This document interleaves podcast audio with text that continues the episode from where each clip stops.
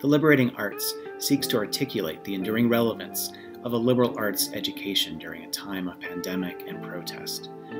Through our online platform, we will host a series of conversations with writers, academics, institutional leaders, and public intellectuals about the nature of the liberal arts, their formational purpose, and their moral significance in a time of great cultural disruption.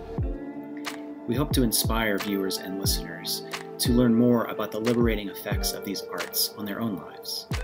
To find out more, please visit www.theliberatingarts.org or find us on Twitter, Facebook, Spotify, or YouTube. Welcome to the Liberating Arts. I'm Noah Toly, Executive Director of the Center for Urban Engagement at Wheaton College and Professor of Urban Studies and Politics and International Relations. Today, we're here to discuss death, dying, mortality, and in the end, liberal arts education.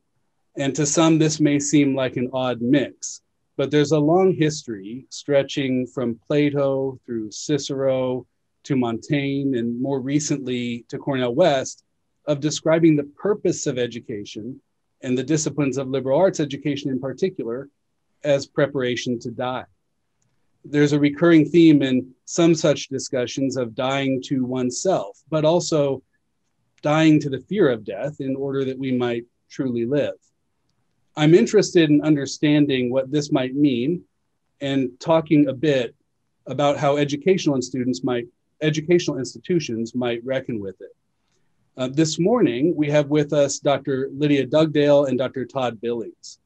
Dr. Dugdale is director of the Center for Clinical Medical Ethics and associate professor of medicine at Columbia University and she's the author of The Lost Art of Dying Reviving Forgotten Wisdom.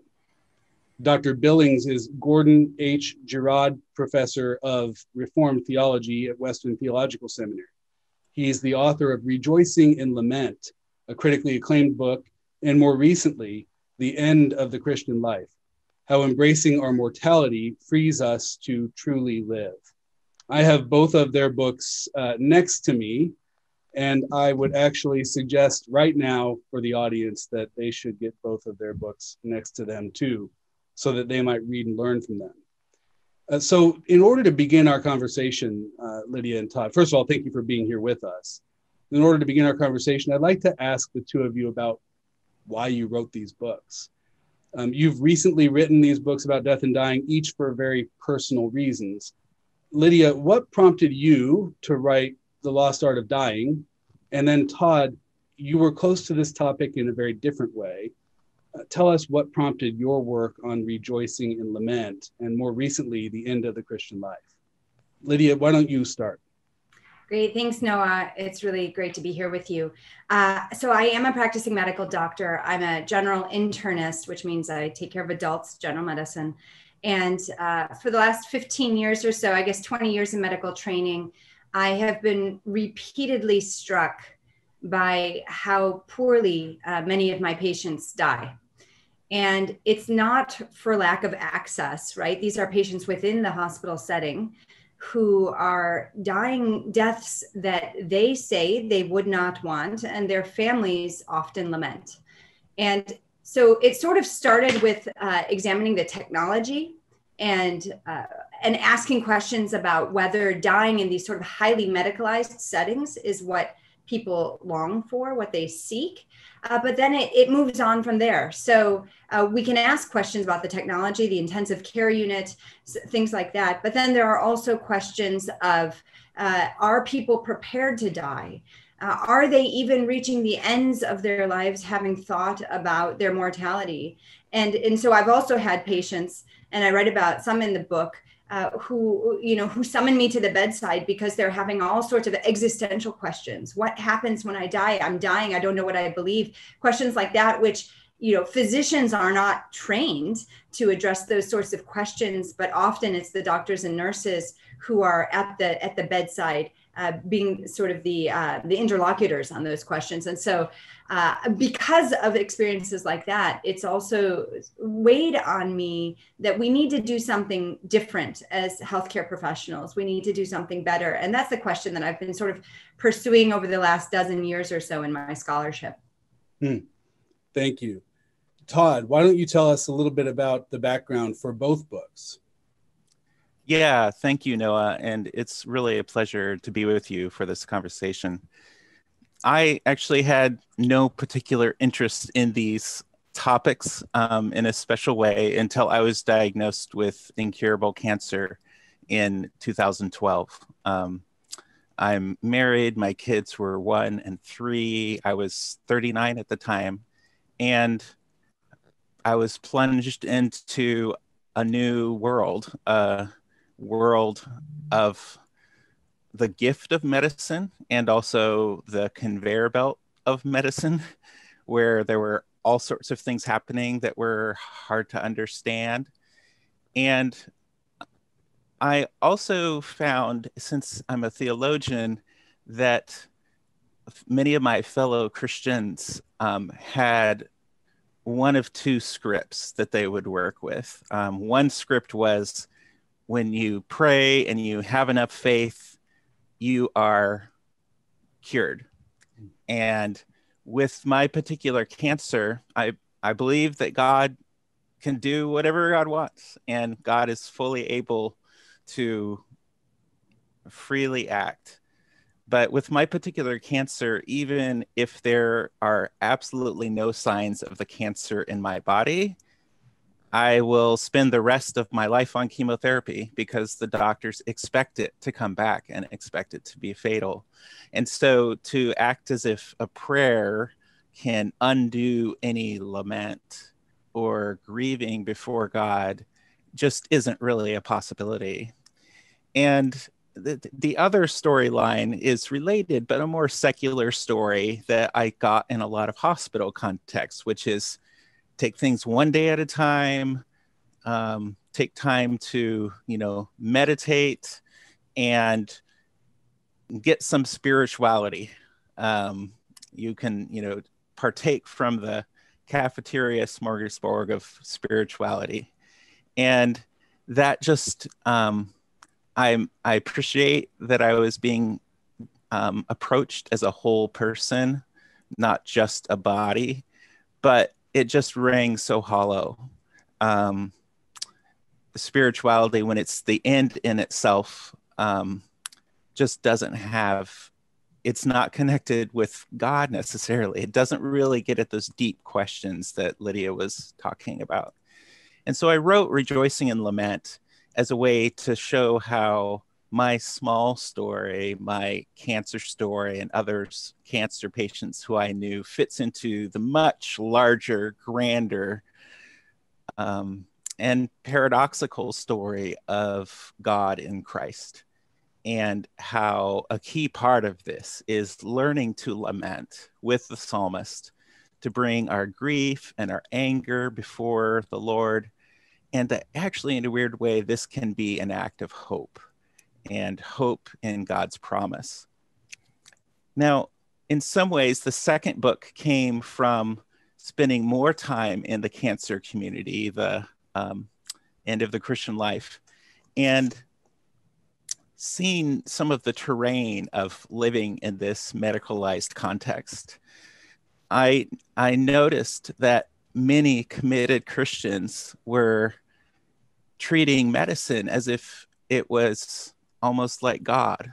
Um, and where God's central purpose was just to give them a few more hours to live. I remember one time I was asked to speak about my lament book to a cancer group, and um, I was saying that lament is an act of hope even when it doesn't look like God's promise will be fulfilled. And, you know, God's promise is that not even death can separate us from God in Christ. But, you know, a cancer patient said, you know, it's really hard to hope, but I do hope in God's promise, God's promise that my oncologist is wrong. Mm. And that crystallized something I found in so many places, which is that Christian hope has become distorted. Um, Christian hope has often, among my beloved cancer community, become a way of actually denying what is happening in our bodies, denying that we have crumbling mortal bodies. And so Christians are, in one study, over three times as likely to ask for extreme measures that have like a lottery ticket chance of making any difference. Um, and so it's much of this that led me to the end of the Christian life and trying to give a whole vision of what how the bible and the story of god in scripture is one of embracing our mortality and not of just denying it and saying that god's promise is that the doctors are always wrong mm. there are so many things that your books have in common and and uh, todd you mentioned a second ago the paradoxical reality of God in Christ. And I think paradox is the word that comes to mind when I think of the very first thing your books have in common. They're full of paradoxes, beginning with the idea that by reckoning with death and dying, we're learning to truly, or at least more fully, live. Um, and maybe each of you can elaborate on that a little bit. Todd, that's basically the the subtitle of your book, Learning to Truly Live. Uh, so let's hear from you first on that. And then, Lydia, your book is full of that as well that we're truly living or fully living, more fully living, when we reckon more carefully with dying.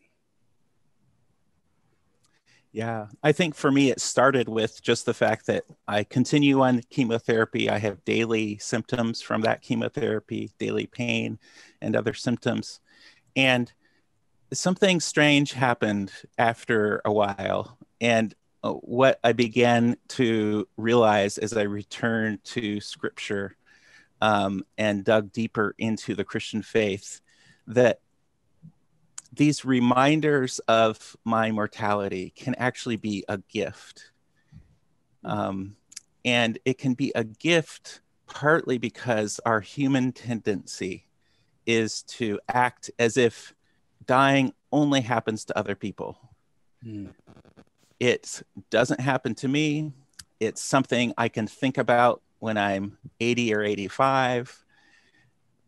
And we actually need these daily reminders. I needed them. I didn't know that I needed them.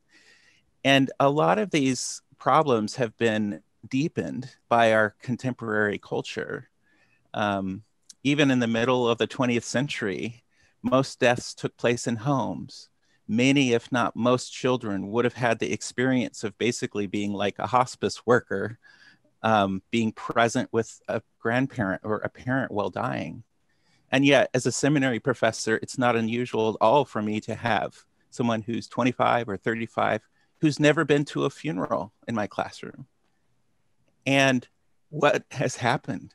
I mean, we have put dying into the headlines and into the media but that's also a way of saying it's this shocking thing that sometimes happens and so we we've we've taken ourselves away from the everyday experience of dying we've put these people in institutions oftentimes and i found that as a father as a parent really the only place i could find to expose my children to people who were dying on an everyday basis was the church.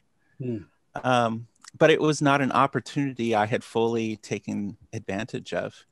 But we've learned so much in walking with others who are dying, in teaching our kids about dying.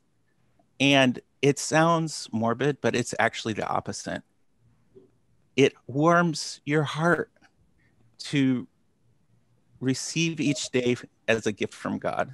Mm. And it really, really is a path of joy to admit I am small. I am not the savior of the world. I can't make everything different. But I have this breath, I have this life as a total gift. And I'm going to live in light of this smallness. Hmm. Lydia. Thanks what? for that, Todd. Yeah. So both how uh, how the thought of our finitude or the threat of death brings into relief uh, the sort of idea of living well and living in the fullness of life, and then also this question of, of paradox. Uh, I would say that as you know, kind of throughout my medical training and my medical journey, having patient after patient come into my office and sit down and say, mm, "We had a family reunion three weeks ago, and my sister overdosed last week, and she's dead." Hmm. Or you know, I went to the neurologist for my headaches, and I have a lethal brain tumor. Uh, or you know three months ago, this gentleman was fine, and now he has stage four pancreatic cancer.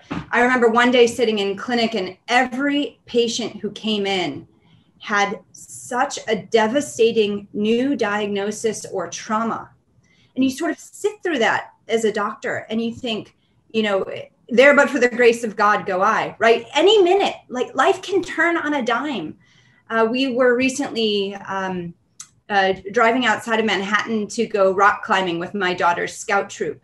And on the way out of town at eight o'clock on a Saturday morning, there was a terrible car accident that we just missed. And all of these cars overturned. And you think it's a beautiful, glorious fall day. The sun is shining, the leaves are brilliant colors. And somebody's life has just been devastated. And it could have been us. And so, sort of living constantly in in light of the fact that at any moment it can be any of us and that takes maybe a, a, a kind of courage or maybe a kind of humility or maybe a kind of sort of awareness that the sort of flip side of that is to pretend that it doesn't happen. Uh, we we see the accident but we distance ourselves from it. You know i take care of the patients but that's not me. You know i go you know i, I can go back to my sort of protected life, whatever I want to create for myself. Uh, and so I think I've always been one who has has tried to sort of walk with my patients through that that trauma, and that translates into a, a different kind of uh, comfort, if you will, uh, with the idea of my finitude.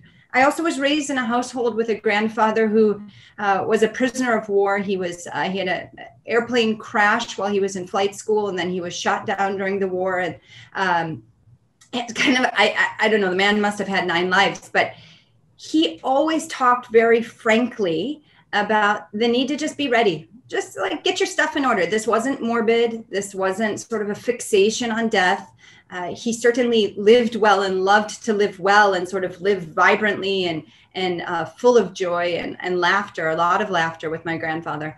Mm. But very practically wise, you know, we need to uh, prepare for death. And yet, I live and work in environments that are all about delaying death, uh, sort of keeping death in the morgue, and using everything we have uh, to to thwart death. And and so i find myself constantly in this tension uh, do i you know do i recommend the treatment or not? Uh, do we move forward or do we speak really frankly? Or do we do both?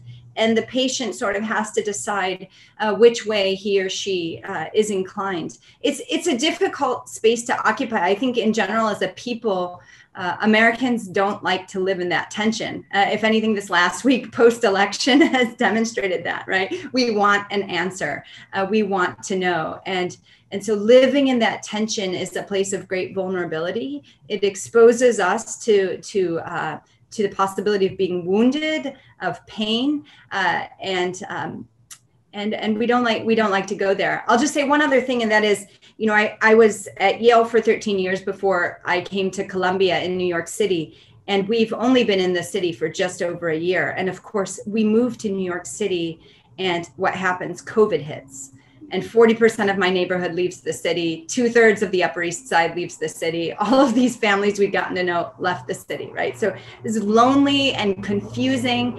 And I'm going out to the hospital to take care of very, very sick patients on a regular basis, working long shifts. And and you know we sold our house to move to this tiny manhattan apartment. So here we are in lockdown. My kids on zoom school. It was a nightmare. It was a total nightmare. Um, and on top of that as my daughter said you know we literally live on top of each other. We have a bunk bed right? So you know we were just packed in. And and and the girls you know we got into some bad habits i would say. And one of the ways we broke through that was to talk about our finitude mommy's going up to the hospital taking care of patients who are dying many of whom will die. She could get sick. Any of us could get sick. We don't know that we will get to the other side of this pandemic with all four of us alive. And so we need to think differently about how we cherish these days, how we value one another, the sorts of patterns we want to establish, how we want to forgive one another when the fights erupt, uh, especially between the girls. Uh, so, what are we going to do differently in light of our finitude, in light of this moment, this very difficult moment we're living through? Uh, how will we uh, treasure these days? And I think that's what death brings into relief, right? The possibility of human finitude brings into relief uh, how we should live well. Uh, so, I'll just I'll stop there for the moment. No, that's great. And you used a word there, Lydia, vulnerability. You used it with um, the potential to be wounded. And I think of vulnerability as as basically susceptibility to change. I, I wonder, and Todd, you talk actually about closing, not closing the wound of death prematurely, or not trying to close it ourselves, I guess, even if God will one day do that. Um, I wonder if there's something about the gift of thinking carefully about death and dying, reckoning with death and dying, as a gift of vulnerability or a gift of susceptibility to change, not closing that wound and allowing ourselves to grow because we are willing to change. Do you think that's part of what we get back in this exchange by thinking about death and dying? Todd, yeah, go for it. Yeah. Um,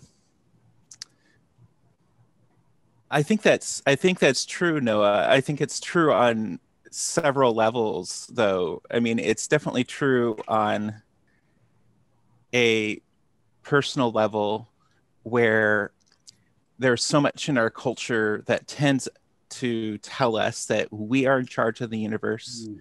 We are in control, you know, from our cell phones to all sorts of aspects of, of contemporary culture. And so being vulnerable here is admitting, admitting that we are not in charge, mm-hmm.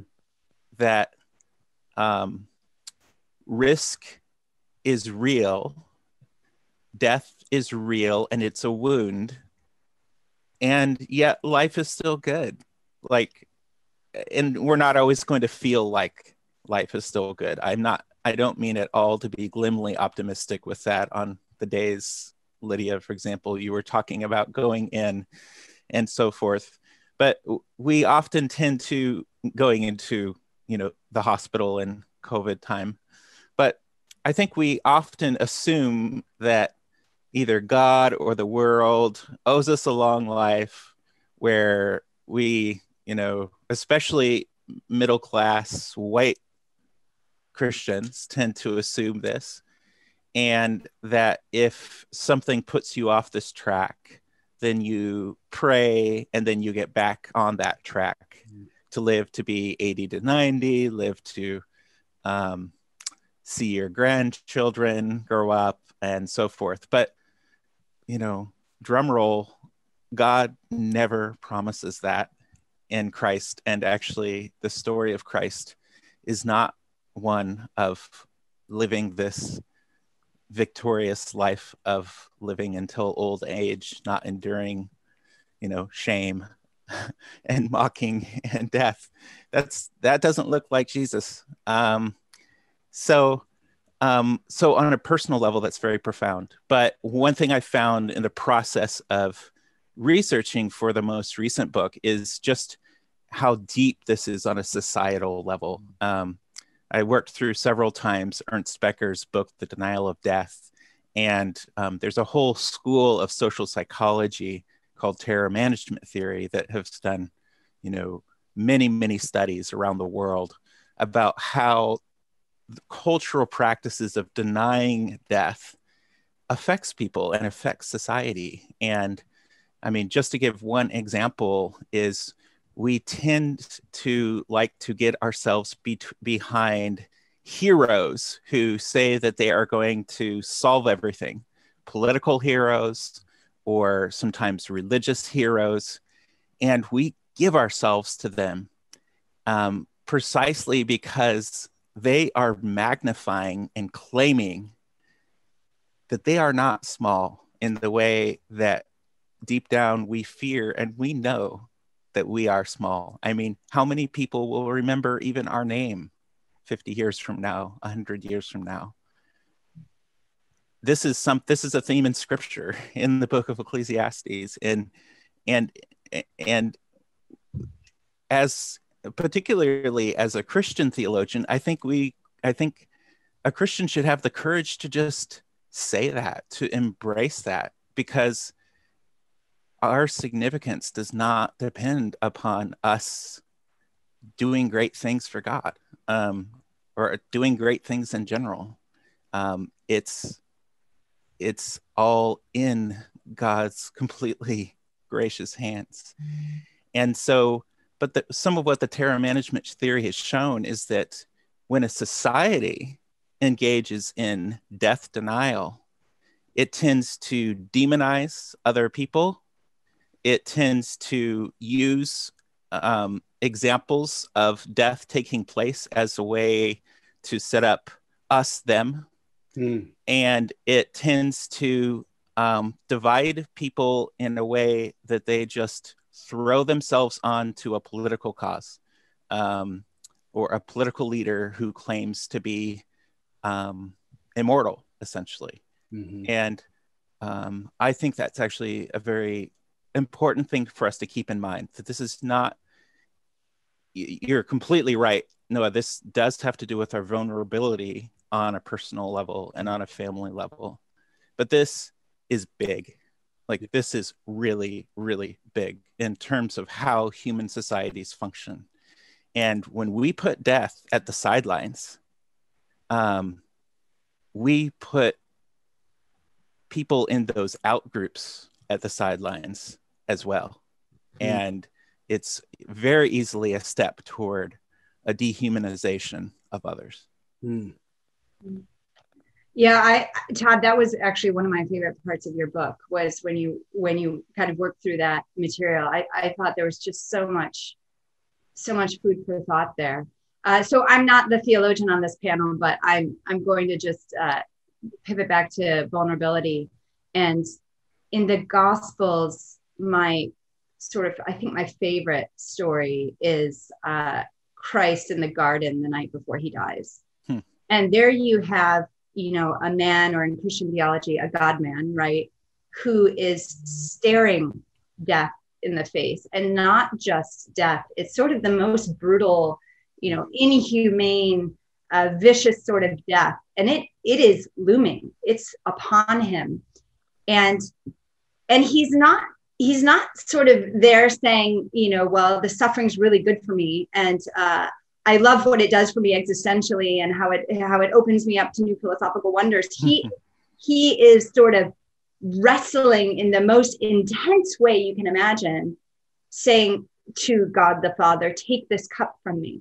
Mm-hmm. So if you have, you know, the, the, the again in Christian theology, the sort of the God man. Uh, praying to God the Father to take this intense suffering, take the imminence of death away. But what I what I think is so beautiful is then in his next breath he says, "But not my will, but thine be done." Right. So actually, it's not on me. There's a way in which we can be open to vulnerability because we're open to God.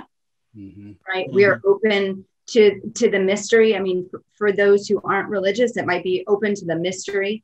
Um, we are open to the wonder and so we are open to vulnerability. At the same time we don't have to sort of wish for it. We don't have to um, I- indulge it. I, in in my in my book i i talk about acknowledging our finitude but i'm not actually willing to go as far as uh, you know elizabeth kubler-ross does was saying we have to accept it because there's a way in which there is a real tension there. I mean, hmm. christ is not accepting his finitude fully i mean he is but he's not right? And that's the tension is is hmm. that we don't we don't wish for we don't indulge and we're not asking for the brutal death uh, the, the horrible diagnosis. And yet we can sort of move forward toward it kind of lean into it. Um, you know christian wiman the poet that both of us quote in our books uh, also has a terminal diagnosis, an incurable cancer, and talks about you know walking toward the terror and the sadness. There's a way in which we can move toward it, uh, knowing that it is a part of a, of a bigger picture, but without that being um, you know kind of glib, right? We don't want we don't want to just say that sort of uh, without without the fullness of everything else that I'm bringing to this. So yes, you know, take this cup from me, take away the death, take away the disease. I don't want it. There's wisdom there, but that's always coupled with not my will, but thine be done. Mm-hmm. I think it has to be. I don't know, um, Todd, if you've read uh, the. So again, this is my this is here's my uh, theology shout out, but uh, Jean Claude Larchet. He's um, a French Orthodox theologian, and he has a book, The Theology of Illness. But he says that when we are sick or someone we love is sick, uh, this is going back to your earlier comments too, Todd. We should not pray that the sickness would go away, um, but we should pray that that that which is spiritually most useful would transpire. Hmm. I think there's a real wisdom in that, right? Are hmm. we praying for that which is spiritually most useful to transpire? That would completely change uh, you know, Todd, in your book, you talk about the way that even churches pray, right? It's always this mm-hmm. litany of heal this person, heal this person, heal this person. Uh, what if what if the prayers were different? Like that which is most useful should transpire. Uh, it's it's a very it's a, it's again it's opening ourselves to the possibility of being wounded if you if you actually are daring enough, courageous enough to pray that sort of thing. Mm-hmm. Yeah, can I follow up just a bit? Okay. Yeah, that is such a such a profound point, Lydia, and so well stated. And one thing I explore in the book is an underlying tension in the Bible and in Christian theology is death as an enemy and also death as a mysterious kind of I'm still uncomfortable even saying friend, but somehow the dying process can be a friend to us in the sanctification of God. And um, so some of what makes in in so many in in the vast majority of Christian books I read about death and dying, it's either one or the other. Mm-hmm. And most of them just say death is an enemy. And you can see how I mean, I think that's actually right. I think like death is an enemy from a Christian perspective that has not fully been defeated. Like there's a certain sense in which we shouldn't fully accept our death, even if we accept our finitude in sense of saying, oh yeah, we're just like the leaf that comes down and, you know, oh, you know, it's just, we should just be content. This is the way the world was created to be and so forth. Um, but when that theme is left to its own and isn't brought together with other themes in scripture that Christ has gone before us in lament in the garden and on the cross. Christ has gone before us in death. So we're not pioneers when we mm. lament, when we cry out and say to God, Take this cup from me. And yet thy will, your will, not my will be done. Um, I think we've just got to hold that together as Christians. And um, in some Christian communities, um, it, it, tends to be, you know, one one or the other that is um, held together. And especially though in Christian communities where the only thing that is preached or taught is that death is an enemy. I think it can lead Christians to a vision of living where, um, you know, the point of medicine and the point of living is to have as many heartbeats as possible, mm. as opposed to a more biblical vision, which is that our bodies and our lives are a gift to be stewarded. you know, our short lives, whether it's nine years we live or 96, our lives are so short it's a gift to be stewarded in love of God and love of neighbor. How are we going to steward that? And when we face suffering and death, bring that grief before God, bring that anger before God, and know that Christ has gone before you. You don't have to apologize for the fact that death is a wound. I, I remember praying with a member of our church who had been married for over 50 years, and it was the one year anniversary of his wife's death. And he just started crying and saying, I know that as everybody tells me, she is in a better place. I know that I should not feel sad, but I just want her here. Hmm. And if that's how the Christian community deals with death, then it's so one sided. I mean, of course, there's a sense in which our hope, we do hope for the life to come deeply, but that doesn't mean that death is not a wound right now. It is a wound. It will be a wound until we die, until the kingdom comes fully. Hmm.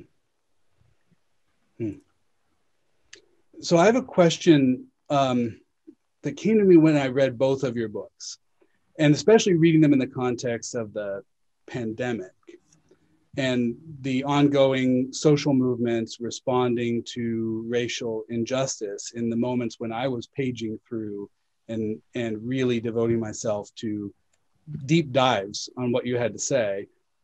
How can we come to understand and reckon with death and dying to face it with dignity and even to think of death as to some extent um, a, a, blessing. The way you put it in your book todd not that it's a friend necessarily but that for those of us who are fallen that's all of us uh, it's a blessing to be finite in that way to have a terminus.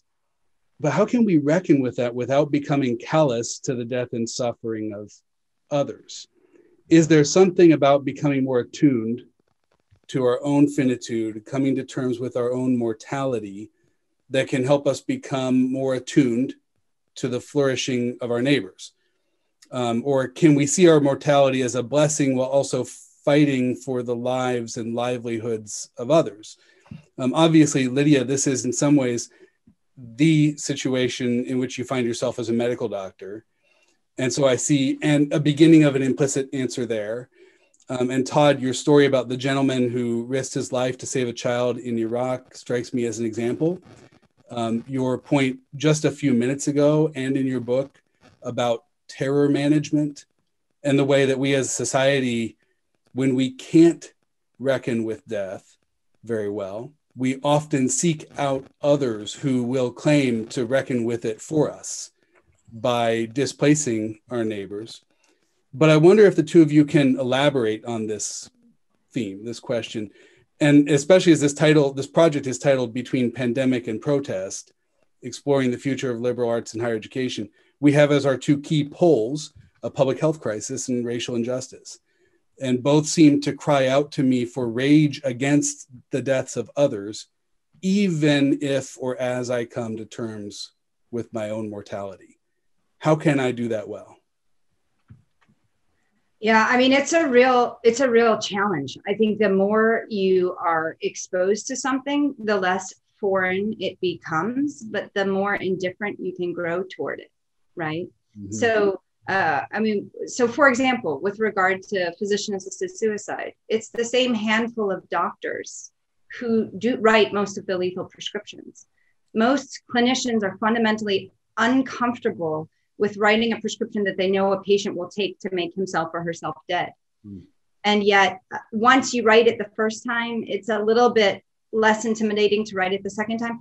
It's the same thing with uh, with medical students in the operating room. The first time you make an incision down someone's chest, it's a little bit disconcerting. The second time, it's a little bit less so. And so so is the case with death. And and the the the problem in medicine is that the more doctors are exposed to suffering, the more they the the, the threat is that they will grow uh, immune to the cries of the individual. And you know you, we talk about the current moment um, the the black lives matter protests the racial protests in the end of may and the beginning of june uh, had a very different character to how they are now in part because there's a certain amount of okay yeah we've heard that before right? There's this sense among many people that they start to grow immune to the cries of those who have been oppressed and marginalized. Similarly with the pandemic right? In in march people were you know in, in new york city at seven o'clock every night people were clapping for first responders and healthcare workers and you know windows would open and people would cheer and cheer and cheer. There none of that goes on now right? People just are dreading the thought of, of a further lockdown and and hoping we get through the winter relatively unscathed so so there's a way in which proximity to suffering threatens that we will lose in a sense uh, our our attentiveness to the suffering, this sort of authentic response. And so then the challenge, you know, so I talk about this all the time with my medical students because they're being trained largely by uh, you know, I, I, don't want to throw my colleagues under the bus, but many, many doctors and nurses have, have sort of grown immune to the particular cries of particular patients. Um, and so there's a way in which it kind of uh, some of the the the virtues, I guess, that we need to cultivate as those who attend to the sick and dying is uh, uh, virtues of presence, right? Mm. Of compassion, um, of, a, of a willingness to try to eat, do the exercise of putting ourselves in another person's shoes. Uh, those are all things that I, I talk with my, my uh, students about cultivating and how do we do that? You know we do that through uh, you know care of individuals but we also do that through literature. We do that through philosophy. And this this gets to some of these questions of of what does this look like in a liberal arts education on, on some on some level it has to be through many different uh, modes that we're engaging these questions or we grow numb mm-hmm. so standing before a, a masterpiece of art that betrays the suffering of someone and, and, and sort of forcing students to meditate on that piece, mm-hmm. to write about it, to reflect on it, that does something different. You know, reading Chris Wiman's poetry, that does something different. Um, so, so I think it, it, it, has to be this sort of multimodal approach. Uh, you know, reading about Socrates' death, right? Uh, it has to be this multimodal approach so that we don't grow uh, numb, uh, immune, if you will, to the suffering. Mm-hmm. So let's turn this in a bit of a formational direction, Lydia. You just touched on uh, liberal arts education there. And I guess I, I, have sort of three questions to conclude us. Uh, and they're going to go in the order of what are some of these key virtues that we need to embrace uh, in order to understand our own mortality better our own finitude better, understand death and dying better? How do we train people in them? And I know your book uh, begins with the Ars Moriendi, and so I, I want to start with that. But then we'll we'll talk about educational context, beginning with your own um, medical schools and seminaries, which have their own opportunities and probably also their own very systemic challenges, even in their very identity, probably with medical school, uh, in dealing with this well. And then I want to turn us back to that final question on liberal arts education and ask if you see areas where we can put this before our students in formative ways. Um, but first, um, what are some of those key virtues? And, and what do we need in order to train people in them or train ourselves in them? I keep saying people as if I don't need them myself. Uh, so, so what do we need in order to train ourselves in these virtues? Lydia, and then Todd, you can tell us uh, biblically where you see these virtues. Yeah, so I do. I write about the Ars Moriendi. That's kind of the foil for my book. Uh, and the Ars Moriendi is Latin for the art of dying. It refers to a genre of literature which developed in the aftermath of the mid 14th century bubonic plague outbreak. Uh, historians estimate that perhaps as many as two thirds of Europeans died from that particular outbreak of plague. Uh, but so in the aftermath, right, so many people died, massive loss of life. And the, the cry of the survivors was, we need help to prepare for death. Mm. Because our loved ones may not have been buried properly. In fact, we know they weren't. There were mass graves. Uh, they did not receive the anointing of the sick, the last rites, you know, different sorts of traditions in the Western church at that time. Uh, and didn't have funeral masses, etc. They may have, you know, this may have some sort of lasting impact on their souls, was part of the fear. So there was this cry of the people give us some sort of guidance so that if the plague comes back, we can have the tools in our pockets essentially mm. to prepare for death. And uh, and so I think that's the challenge. This this body of literature develops over 500 years starts first with the church, but quickly is, is adapted and adopted by different religious and even non religious groups, spreads all over the West, comes to the US. Uh, former president of Harvard University, Drew Faust, is a Civil War historian. She has a lovely book on the Civil War, This Republic of Suffering. And in that book, she talks about uh, the Ars Moriendi practices, these art of dying practices, as they manifest in the Civil War. Uh, so even you know, folks, she she says, you know, if you were brought up well, whether from the north or the south, the preparation for death, attending to your finitude was part of what it meant to be brought up well. Mm-hmm. And to have estate planning, that's about the closest we get. Or you know, you fill out your enrollment for benefits every year and maybe check the box for life insurance, but that's about that's about as far as we get um, in in today's day and age. But this idea that we would really, you know, whether it's the 19th century or whenever, we would spend part of our life anticipating our finitude and thus preparing for it uh, is is, a remarkable thought. Uh, there, I mean, the, the story of why the Ars Moriendi as this very popular genre of literature died out is is a, a fascinating and a complicated one. But I just want to say briefly in this current moment with the pandemic, part of the reason that it fell out of favor is because we have World War One, 1914 to 1918, with massive loss of life. Come back from the war, and what happens? The flu pandemic of 1918, right? Extraordinary loss of life. And so you get through this, the US economy turns a corner, and we go into the roaring 20s when women get the right to vote. There's new dress, new music, new dance, new movies, and, and antibiotics, right? So we start going into the medicalized age and who wants to think about dying anymore? We're tired of it. So, long preface to your question, which is, you know, what virtues do we need? The Ars Moriendi articulated five uh, virtues that we need to cultivate as um, as to preempt the temptations to die poorly. So the Ars Moriendi, especially the very early iterations, were very fixated on these five temptations commonly faced by the dying. So the temptation to despair was coupled with a, with a consolation or the virtue of hope. Uh, temptation um, to greed is coupled with generosity. Temptation to pride is coupled with the virtue of humility. Uh, what am I missing? Um, uh, uh doubt is coupled with faith. faith. Um, and impatience is coupled with patience. Mm. Those were the five virtues. But as I talk about in my book, and actually Todd talks about in his, uh, not not in quite the same language, but there is no interestingly temptation to fear death. Uh, but in our current moment, it seems like we would do well to cultivate a virtue of courage, mm. right? Mm-hmm. Um, maybe tenacity, right? A bit of a, a, a stick to itiveness, a willingness to sort of keep moving forward toward our finitude while also living in the fullness of life.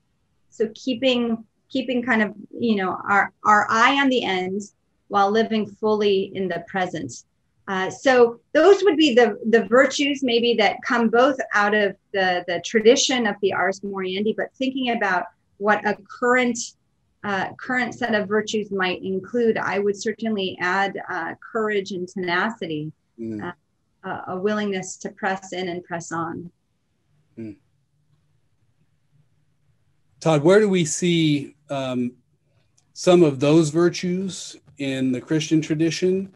And what what additional commentary would we get from the Christian tradition on on virtues that we need, or even how we cultivate them?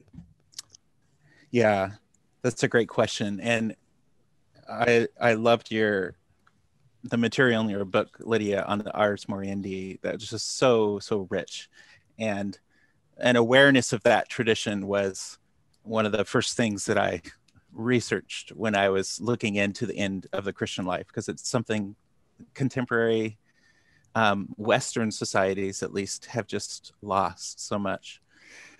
Um, I guess in many ways, I would say that you see the tradition that Lydia is talking about and the virtues that she's talking about um, just go back even farther. So, um, certainly you see it in um, the Old Testament, especially in wisdom um, literature. So, in um, the book of Ecclesiastes, in the book of Job, in numerous psalms, which are often called wisdom psalms, which repeatedly speak about our life as a breath hmm. before the everlasting God. So it's a way of both recognizing how small we are, and yet we are beloved. We are creatures who are gifted to have this breath. And these themes are, you know, drawn upon and um, deepened in so many ways um, in the New Testament, in the Gospels and certain, you know, parables, for example, that Jesus gives, in um, the writings of of Paul, um, where particularly the way that he talks about um, both the human person, uh, the individual Christian, and the corporate Christian as a temple, the temple suddenly becomes crumbling temples. Mm. Um, in the book of Second Corinthians, the dwelling place of God is in these crumbling creatures, and so it's holding together um, this reality that that we can't even get our head around. But um, we realize that um, we're not just we're not just small insignificant creatures in the sense that how we live doesn't matter but we're not centers of the universe. And that's actually a very liberating thing. And you get the practice of um, daily meditating upon your death in the christian tradition um, all over the place you know even even well before the medieval late medieval era. So. It was part of the benedictine rule for benedictine monks to daily reflect upon their death um, as a way of cultivating love for god. And of course the monasteries were not just a place to escape from. This was a center of education in many ways as well of formation. Um, you know there's certain ways in the, which the monastery precedes the university. Mm-hmm. and so education itself was seen as including this aspect of realizing how small you are and living in light of that and thinking deeply um, in in light of that. And uh, you know among protestants um, jonathan edwards you know I could list a whole bunch of people who made it a daily practice to um, meditate and reflect um, upon their death because they knew it would make them live better now and not just for a functional reason and because it's true like this is the reality that as human creatures we are constantly trying to die to to deny mm-hmm. and so it's actually being gracious and kind to ourselves to give ourselves the reminder that I will not live forever. And so, what do I value? What am I really investing in?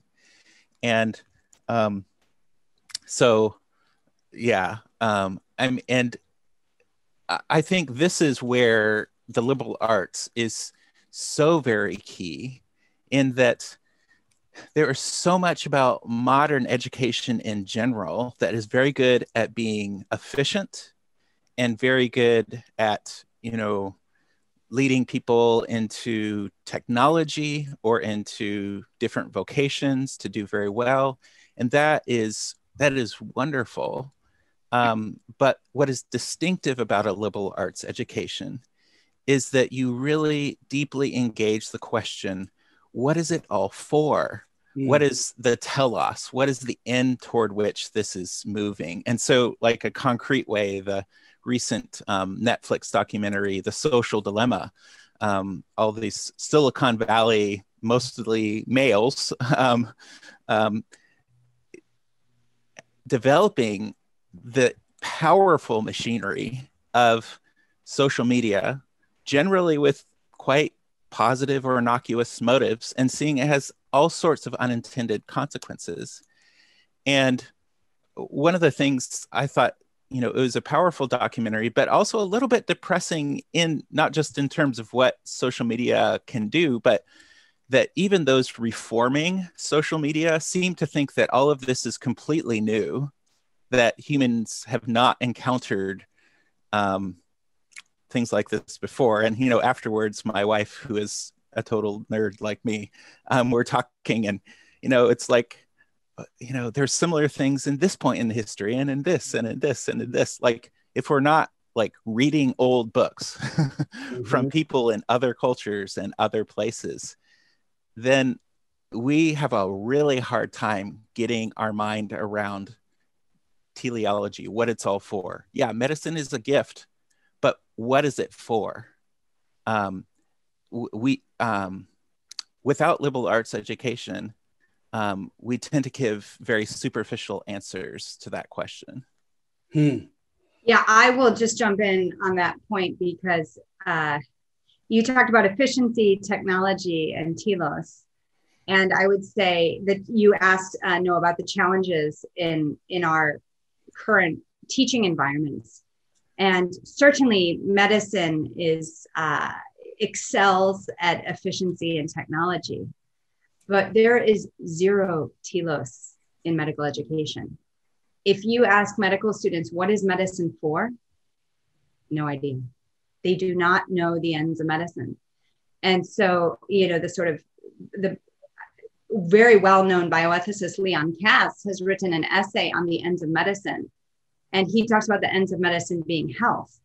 The problem is, is that if the ends of medicine are health, then things like plastic surgery for cosmetic reasons or you know physician assisted suicide or you can name any of a number of practices right should not be within the bounds of medicine. And this obviously creates a tension. Mm. so it's better uh, the prevailing wisdom is uh, at least the, the way that things are structured in medical education it's better not to go there. So we have what used to be one of the most holy of professions care of the sick and the dying, which is dominated by an ethos of efficiency and technology. I mean, we're a technocracy. There's no, there's no question about that, right? We speak our own language. It is impenetrable to people who don't speak our language. We have technology that is unknowable by people who aren't trained in it. And, and we don't know what we're doing it for. We have no narrative in medicine. And that creates real challenges. So you know, I walk in and teach ethics, and the first question is, well, what's your agenda? Hmm. Because, you know, why should I be teaching ethics? Because ethics implies a certain moral system. And if, if it's just, you know, the way ethics is t- commonly taught in medical schools, is four principles. It's a principle based approach. There are four principles that guide medical education, that guide medical practice. Well, we know that ethics, I mean, as a theologian, you know, anyone with training in philosophy, you know that ethics is so much more than that, right? There are these deep, deep systems of thought uh, that that should undergird uh, normative normative thinking, normative principles, and uh, and we don't go there. Uh, and partly there's just not space in the curriculum the curriculum is crowded. But you can see that this creates a lot of challenges. Uh, medical students at, at Columbia have a total of four hours total of ethics training. And mm. not four credit hours, that's four hours in four years of school. And so that translates into students thinking that medicine is really about a transaction, it's not about a covenant.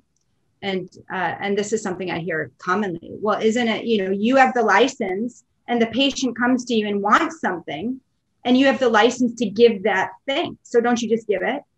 Uh, and and of course the answer is no, right? We're entering into a conversation, a relationship with patients where we're talking about goods and ends and whether something has a benefit or what are the risks and how do we balance those and how do we make a decision jointly but we're not glorified vending machines but the practice the way that students are being formed is you're essentially earning the license to become a glorified vending machine on matters of life and death. And that's how it's sort of being practiced and, and propagated. So there are real challenges within medicine i would say.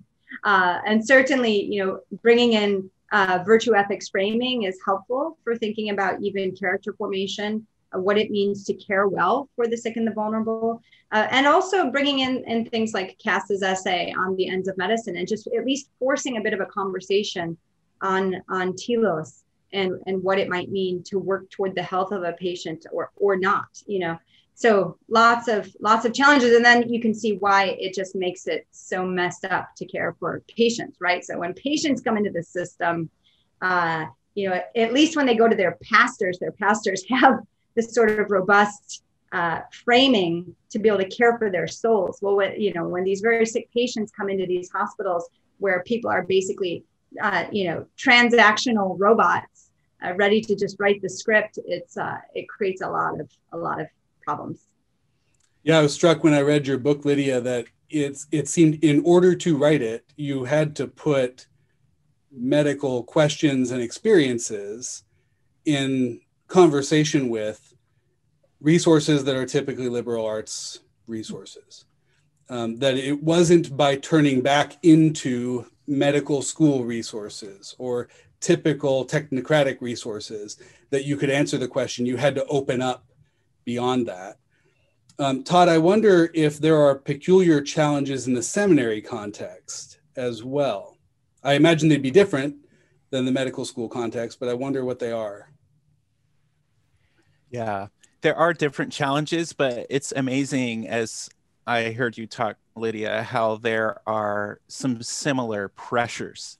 Mm-hmm. Um, there's a lot of pressures for seminaries to be efficient in producing religious customer service agents, where um, the purpose of a chap of a pastor is to grow a church or to you know bring in a certain amount of money to make people happy to accommodate people with a lot of different preferences as opposed to something that opens up when you approach seminary with something that a liberal arts can really help you with, which is what is human flourishing to start with, like a spacious way of thinking like that.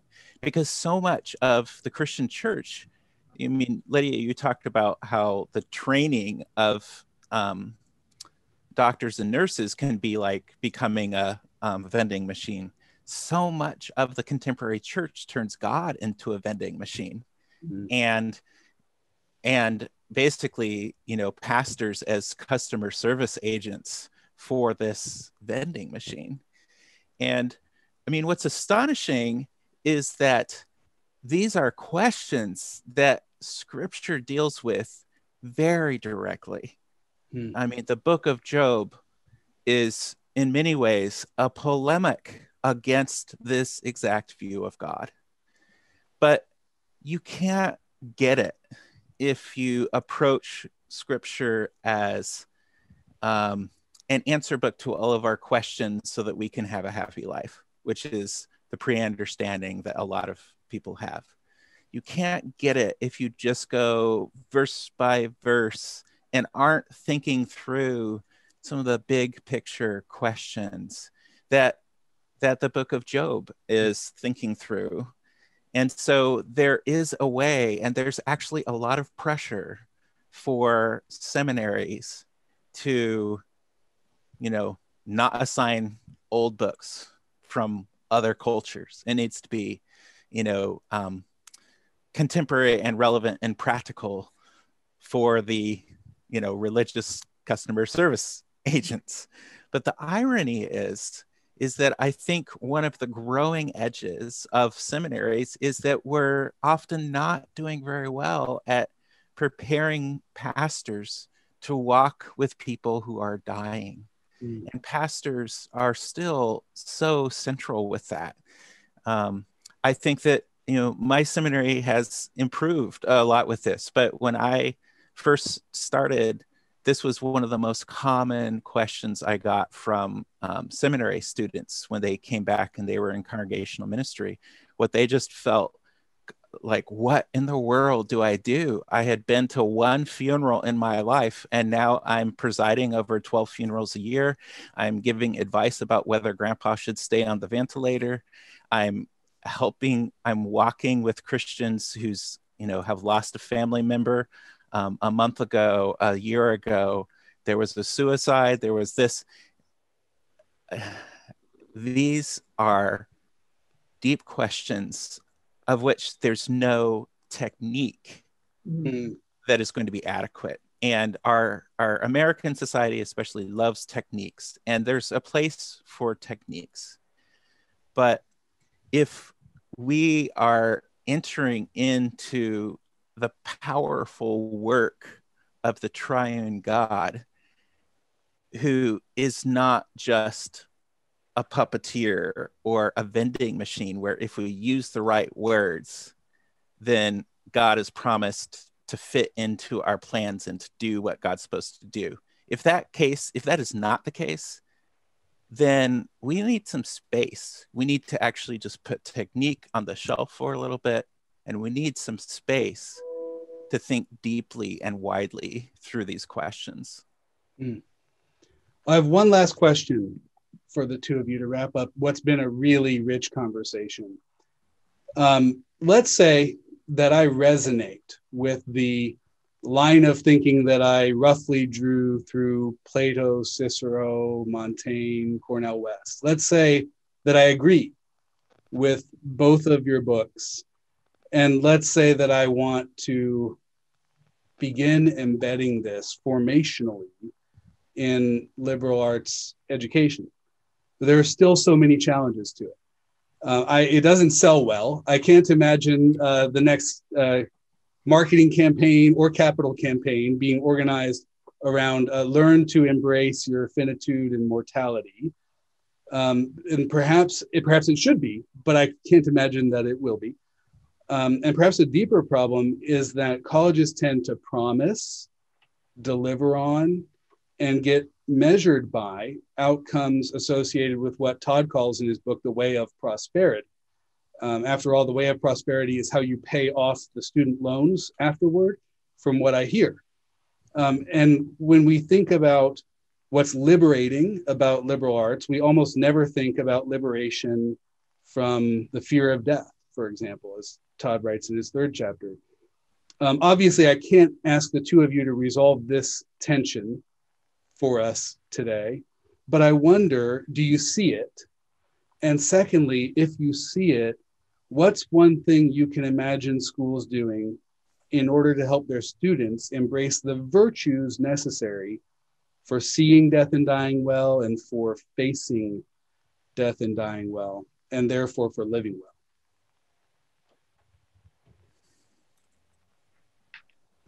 You want me to go first todd? You want to go why don't you go ahead so uh, I'm struck that you know to try to sell this, which we like to sell things in medicine.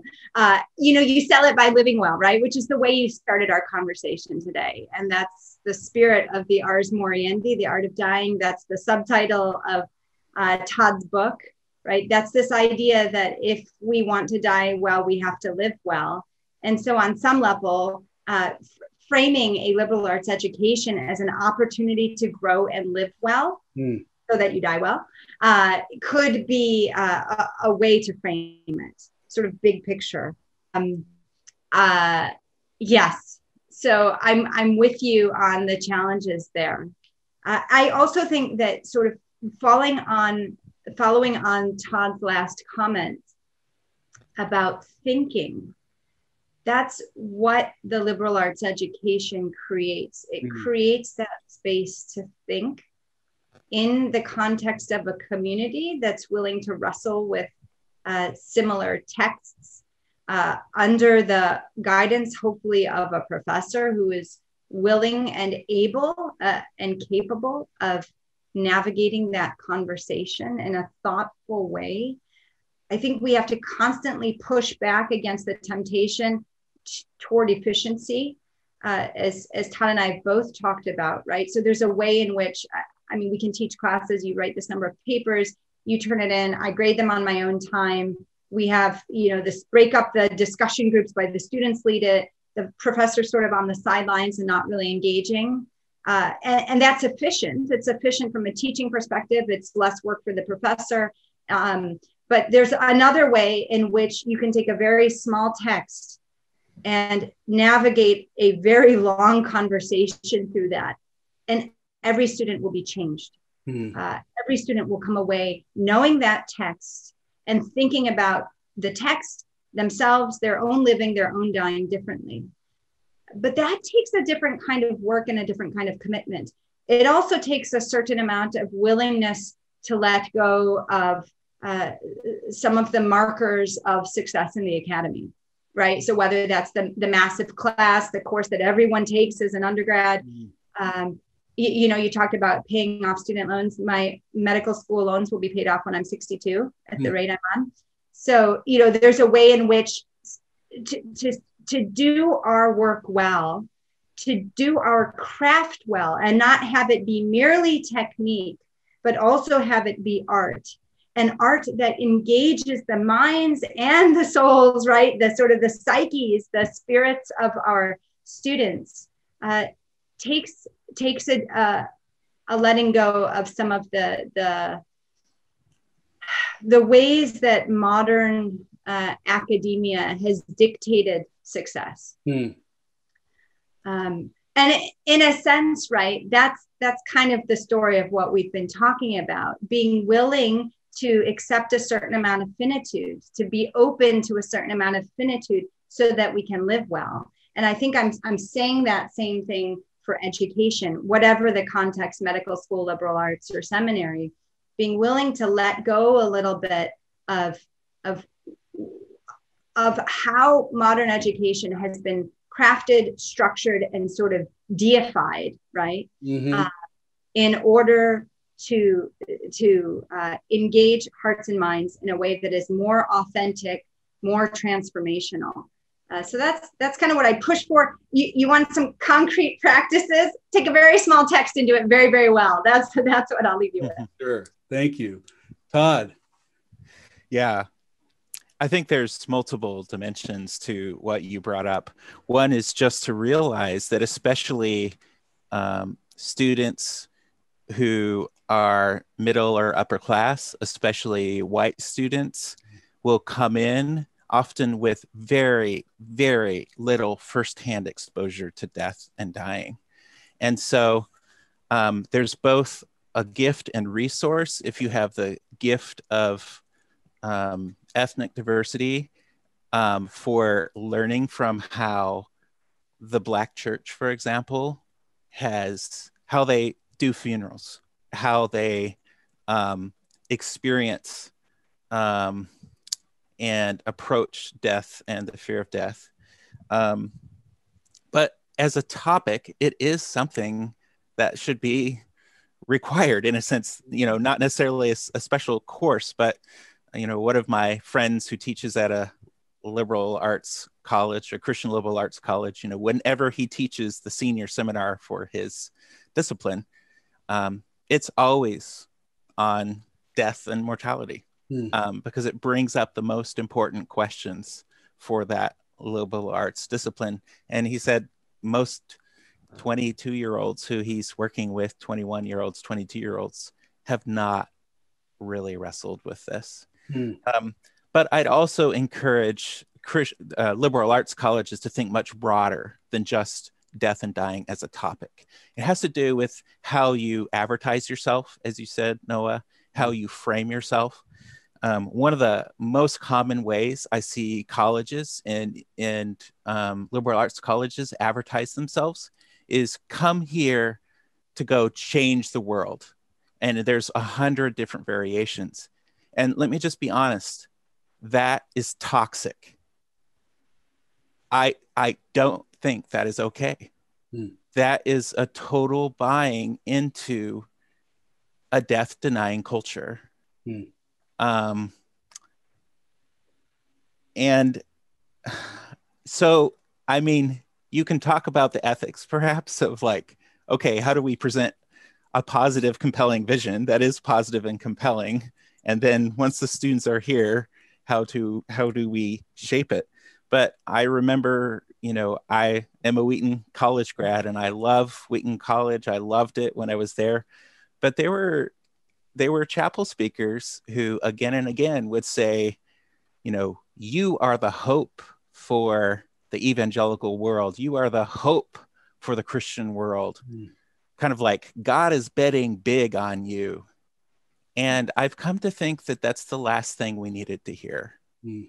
Um, we needed to realize, and we actually needed the, the gift to take down our anxiety a few notches we needed the gift to be told, You are small and you are beloved. Mm-hmm. And you're not the first one to face questions. And there's a spacious place in a liberal arts space and at a Christian liberal arts school in a Christian space. It's a spacious place to wrestle. Um, but even how we set up, you know, internships, don't set up an internship where a college student feels like they are the hero who's going to solve all the problems of the world. That is not what Lydia was talking about when she was talking about practices of presence. A practice of presence is coming close in the suffering and just being with people in that suffering, doing, you know, maybe there's ways of encouragement you can give, but you're also a receiver.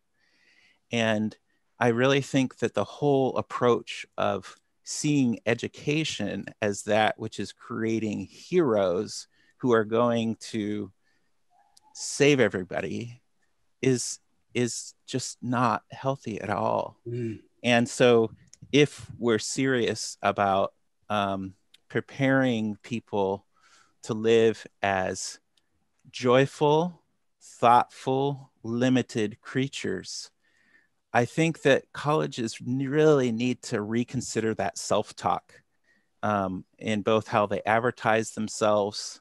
And I'm not in advertising, so. I'm I'm completely fine to be told that I'm ridiculous in here, but but I I am concerned. I'm really concerned um, because I picked that up, um, and others I know have picked that up. Certainly not just from Wheaton, from, from other schools. That oh, you are the hope of the universe. And you know what? We had to unlearn that.